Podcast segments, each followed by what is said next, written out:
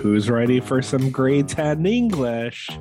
Because we're talking movies, we're talking The Tragedy of Macbeth, starring Denzel Washington, Frances McDormand, and Corey Hawkins, written for the screen and directed by Joel Coen.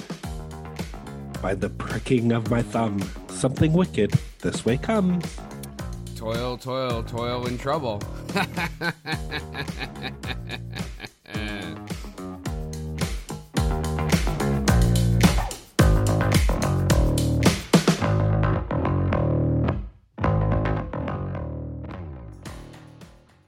Hey everybody, and welcome to this week's episode of How'd You Like That Movie? Tonight is going to be no holds barred. Did you get it? No holds barred? As we go back to back with Shakespeare film adaptations, we're going to be covering The Tragedy of Macbeth and the 1996 Romeo and Juliet. Scott, that was take us away. I didn't get your bar joke at all. He's the bard. Shakespeare's the fucking bard.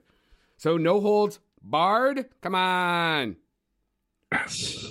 Wow. Didn't you take a fucking English class in high school, buds, or what? Yeah, grade 10 English. Oh, that's it, eh? That's what. What did you do? Did you do Macbeth? Was that the play, or was it Caesar? No, we did Macbeth, Hamlet, Venice, or, oh my God, Merchant of Venice. You didn't do them all in grade 10. You do one. In grade in one each year, so no, you would have done one in grade 9. Yeah, too. I'm talking about the ones that we did during my high school. Grade 10 was Macbeth. Oh, okay. Fun little fact: if you're ever in a theater, you never say the name Macbeth. You refer to it as the Scottish play, Mackers, all kinds of other things, but you never actually say the word Macbeth in a theater. It's bad luck. So, the more you know. So, before we get into explain this to me. If you're making the play Macbeth, mm-hmm. How do you say his name then? If you can't say it in the theater, you can say it when you're doing your lines, but you don't talk about it and use the name of the play any other time. Okay, mm-hmm. That's just whatever. All right, now on to this movie. You watched The Tragedy of Macbeth, right? I did watch The Tragedy of Macbeth. I did want to rewatch the Romeo and Juliet, the Baz Luhrmann one, mm-hmm. But I didn't have time for reasons we won't speak of. But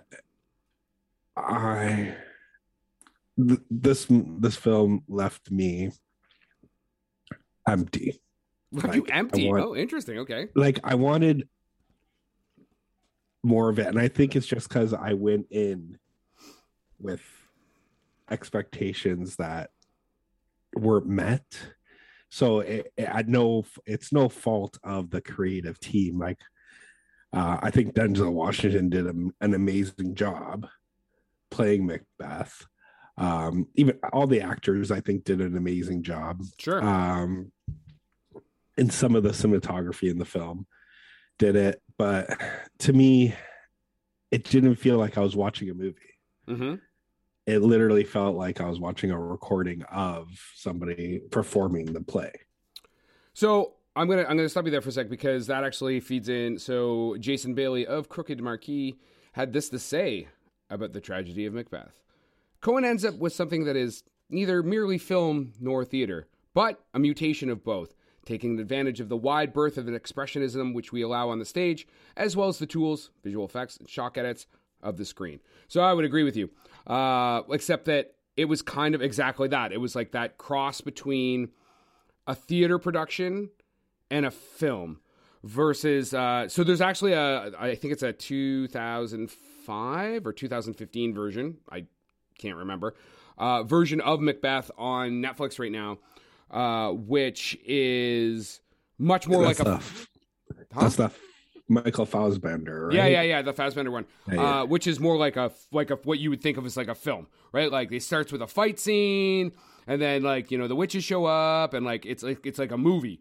Where the Tragedy of Macbeth is very much straddling that line between theater, set pieces almost.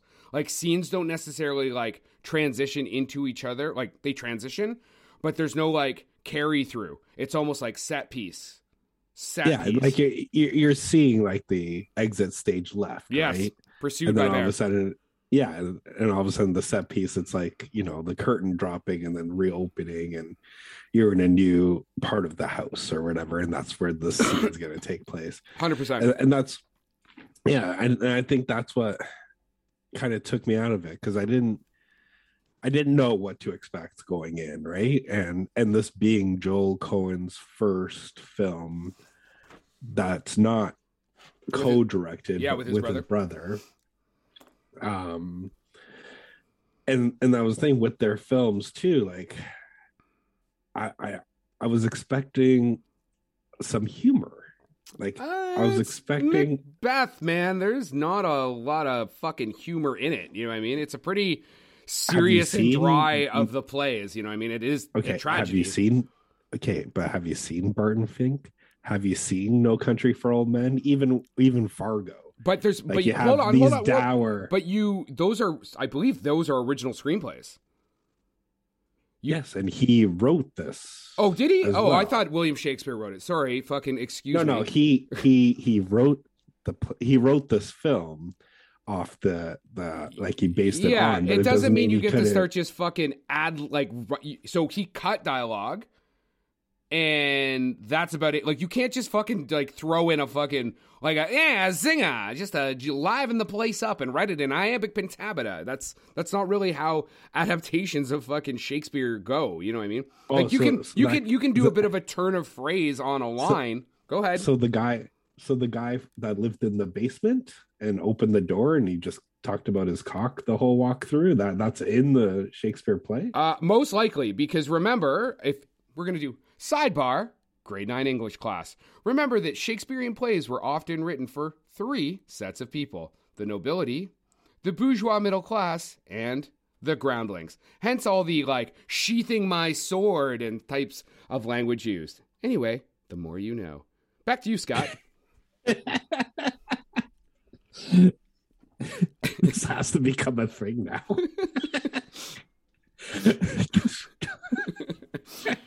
Okay, my English teachers would be so impressed that I remember this bullshit. I mean, that and the fact that I actually studied Shakespeare at the Stratford Theatre Festival. So it's kind of my jam. Okay.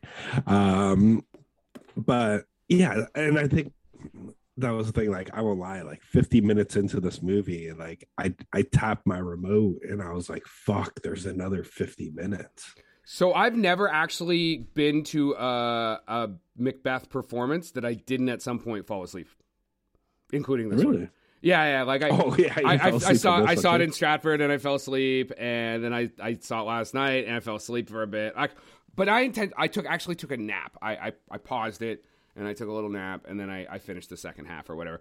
Macbeth's a tough one, man. I mean, the only way you usually dress it up is with lots of cool fight scenes and shit, and there's like murder. I mean, so I actually, one of the people I want to talk about is Kathryn Hunter, who's like an acclaimed like a British American theater actor. She played the witch, and so I don't want to spoil it for those that want to watch it. But the witch or witches, or I'm going to leave it at that. It's like one of the best things about this film, other than the son of the cinematography. Like when it opens and she's like contorted. And fucking, she reminded me very much like a Golem, you know what I mean? From like The Lord of the Rings. Yes. Yeah, I did. I was thinking more of The Ring, like Sahara. Like, oh, okay. Like coming out of the TV. And yeah. It was super creepy. I loved it. And then that shot where Macbeth first comes across them, or her. And then in order to turn her into three at first, they just use they shoot it against the pond, and they use the like dual reflections to make three witches. I was like, fuck yeah, man. Awesome fucking cinematography though. You know what I mean? Yeah. And then I like the continuation of that scene as well, where the reflections come out of the water and then they come out. But yeah, I think the performances were strong. I think Denzel did a great job. Like Frances McDormand did a great job. I think everybody was used very well. and delivered very well, right? Like there wasn't a performance that I disapproved of or said like wasn't good. But again, like for me, and I think it was just like I was saying before, I came in with such expectations that it was going to be like a Coen Brothers adaptation of Macbeth, and then when it just kind of became like a stage adaptation, it just kind of threw me out. Yeah, but this should have been like right up your alley. Like, so so this is what I would say about this is like I think it was very well done. I think it's tough subject matter. My guess is there's nothing wrong with it. Like if I was teaching a Shakespeare class, I would use this in a class 100%. It's only slightly shorter, so I've got a running time of like an hour 45 minutes. So Macbeth usually in the theater runs like 2-ish, depending. So it's not super short. There's only so much you can really cut out. Again, I think that he, like Joel, probably got exactly the product he was trying to create, right? Like he shot this beautiful version of Macbeth. It's very different than the work he does with him and his brothers.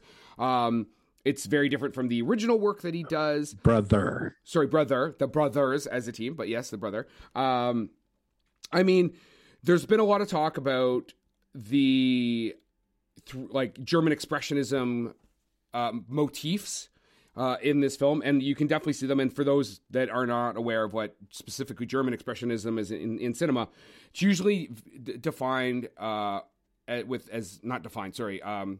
examples of it are usually like high contrast. So really, really dark, really, really light, kind of like distorted and nightmarishy imagery. Really famous works of German expressionism it's usually like kind of 1920s to like late 30s, are the Cabinet of Dr. Caligari, Nosferatu, Metropolis. And you can see a lot of it come out in the original Universal monster movies, because German directors who had fled Nazi Germany ended up in Hollywood working at Universal. I see.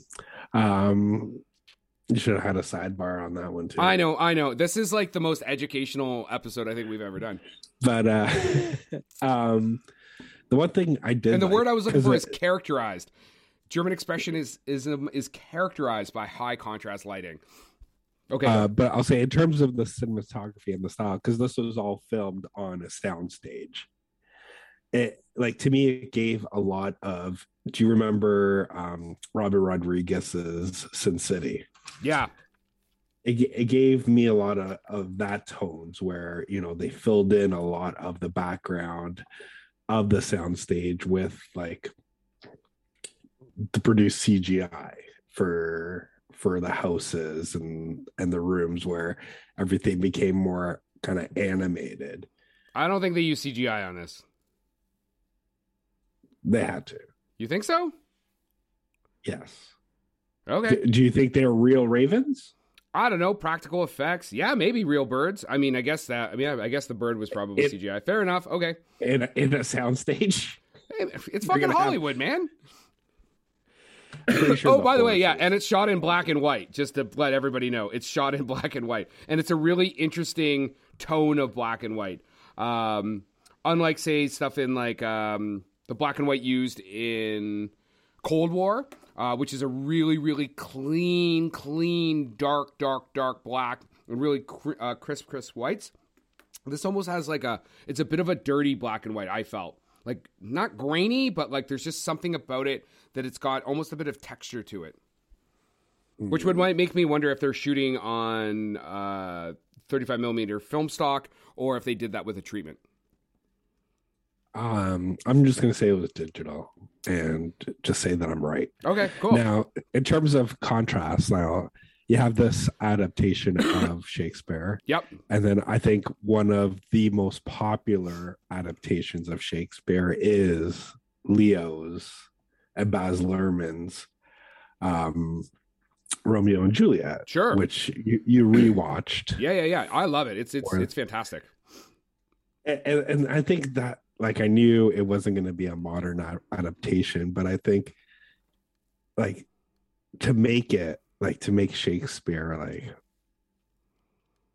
able to like fucking sit through it without going to sleep. I think putting it in the modern world and accessible, you know, is what you're referring to, right? Exactly. And then putting it in the modern world, but still having like all the lines the same as the play.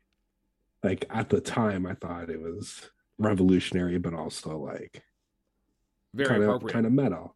Yeah. Yeah. So, I mean, I just rewatched the Baz Luhrmann one. How do you say his last name? Is it Luhrmann? I don't know. Luhrmann? Yeah. Baz? Anyway. And I was actually nervous, right? Because it was like one of my favorite films. That soundtrack was like a soundtrack probably of like a period of a year when I was in high school. Like I even had it on Spotify when I was doing my notes, and like Garbage and all the, like, you know, the Cardigans, and it's just got this amazing soundtrack. And I was like, oh man, I'm gonna watch this movie and I'm gonna be so disappointed. I don't know how this fucking movie didn't get nominated for more Oscars. It got nominated for set decoration in 96, in the 97, in 96.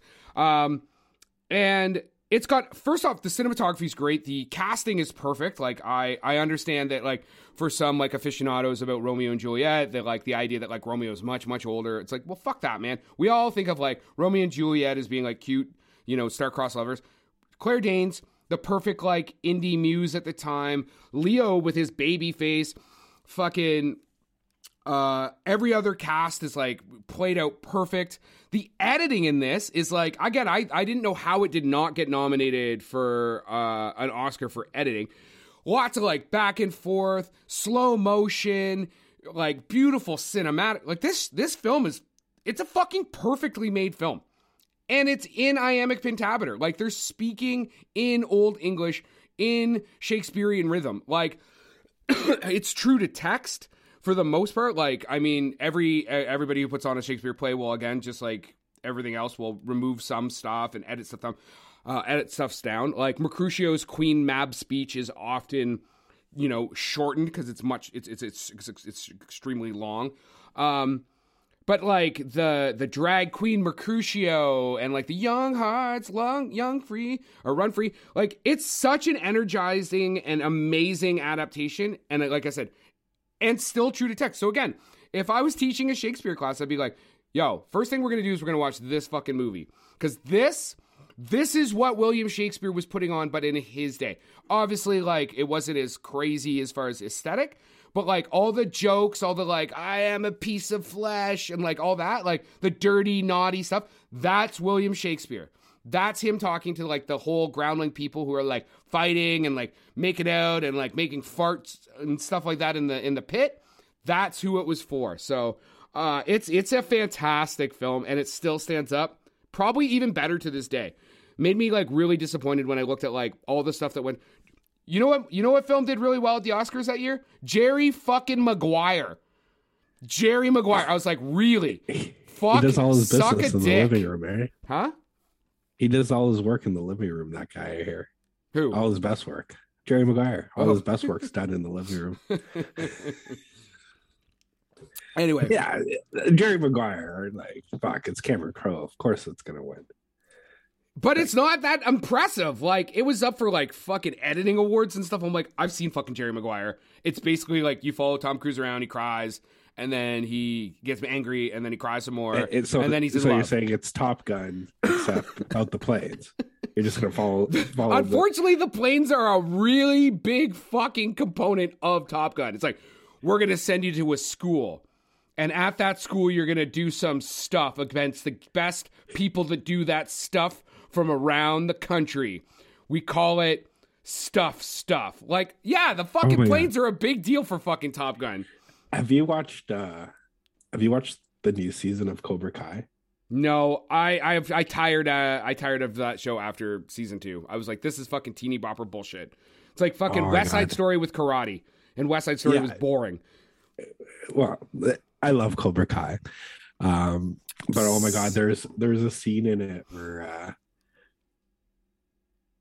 in the new season where, you know, Johnny's with his girlfriend. And he can't get it up. And then they're talking, and then they just start talking about fucking Top Gun. And he just starts bashing fucking Top Gun. Because he likes Iron Eagle, that's why. No. He was like, you can't be fucking Tom Cruise in that movie. He's like, who the fuck comes to the school and calls himself Maverick? You don't call yourself Maverick. You have other people call you Maverick. But Maverick's his call sign. But he was like, you know who's the badass guy? He was like, Iceman. Look at that body. He was the man. He's like, Maverick killed his partner. He's like, that guy's a pussy. But that scene just went on for like 4 or 5 minutes, and I was just like bawling laughing because I'm like, if only Chris would watch this. You should just, you know what? You go online, find me just that segment. I'll watch it. Maybe we'll even post it to our social. Yeah. So is there anything else you want to talk about with Romeo and Juliet? Like I said, I think it's super fun. Deaf people should definitely go watch it. If they haven't seen it in a long time, go watch it again. Like I said, no, Leo and Claire Danes. If you put the two together, which one would you put? If you had to put a gun to your head, you had to tell the audience. Fucking if there's a gun to my head, it's fucking Romeo and Juliet. But I think it's apples to apple carts at this point. Like they're totally different films. Like you can't really compare them because nothing compares to you, Romeo and Juliet, and Tragedy of Macbeth. And that's why that's a movie podcast, not a singing podcast, because you'd have that. I think the Romeo and Juliet is very entertaining.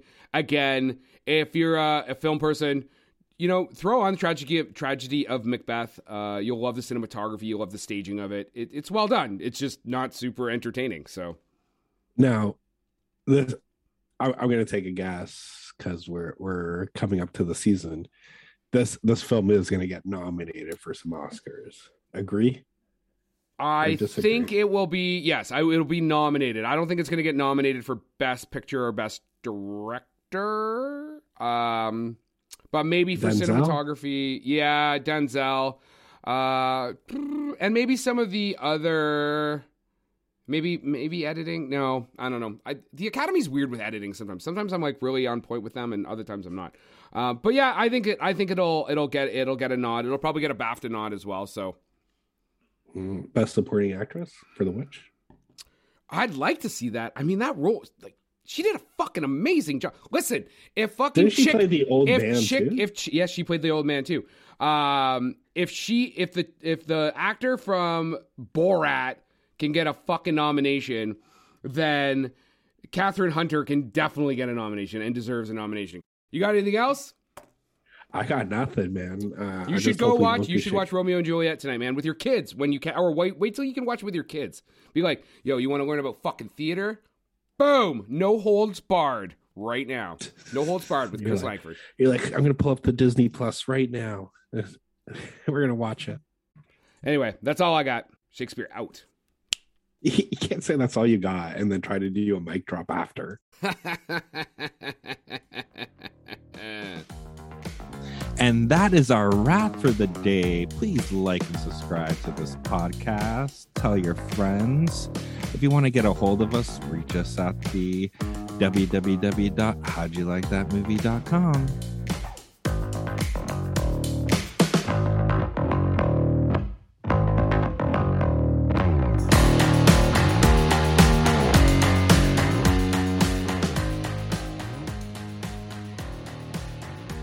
Yeah, man, Romeo and Juliet, like I actually was like, oh, like what was had Tarantino done by this point? And he had done Pulp Fiction and I think Jackie Brown, because it feels very Tarantino, like the really tight cutting back and forth, like inserts, like, and there is so much detail, like the Merchant of Venice beach sword on the side of the like 9mm, like it. They did so. I was just amazed at how well that movie was put together. You know what I mean?